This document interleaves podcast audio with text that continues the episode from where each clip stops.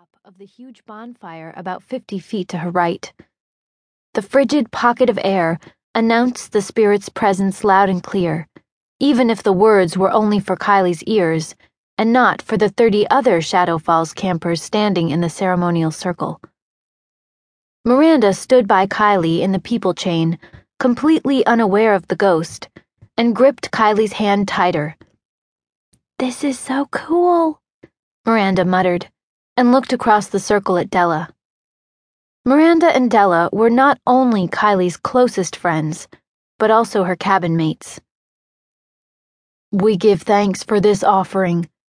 Chris, or Christopher as he referred to himself tonight, stood in the middle of the circle and raised the sacred goblet up to the dark sky as he blessed its contents. You have to stop it, the spirit whispered over Kylie's shoulder again, hindering her concentration on the ritual.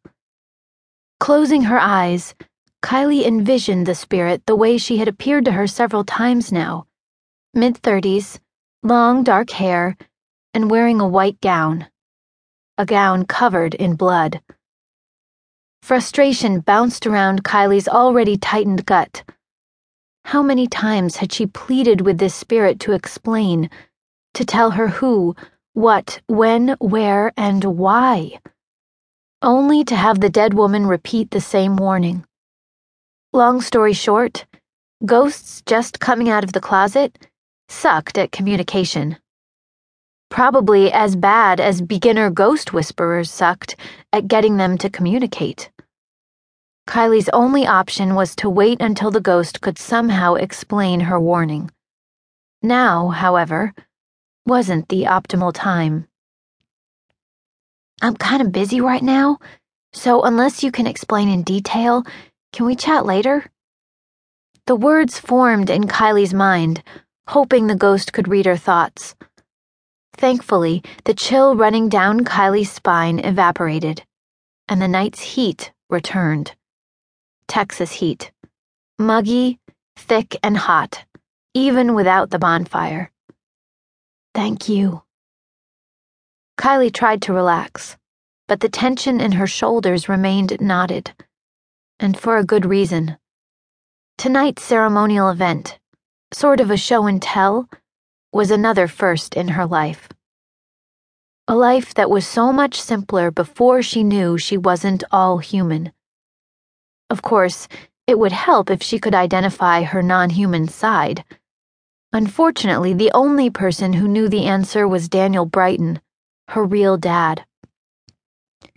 She hadn't known he existed until he'd paid a visit to her a little over a month ago, and he'd obviously decided to let Kylie deal with her identity crisis all on her own. He seldom visited anymore, bringing a whole new meaning to the term deadbeat dad.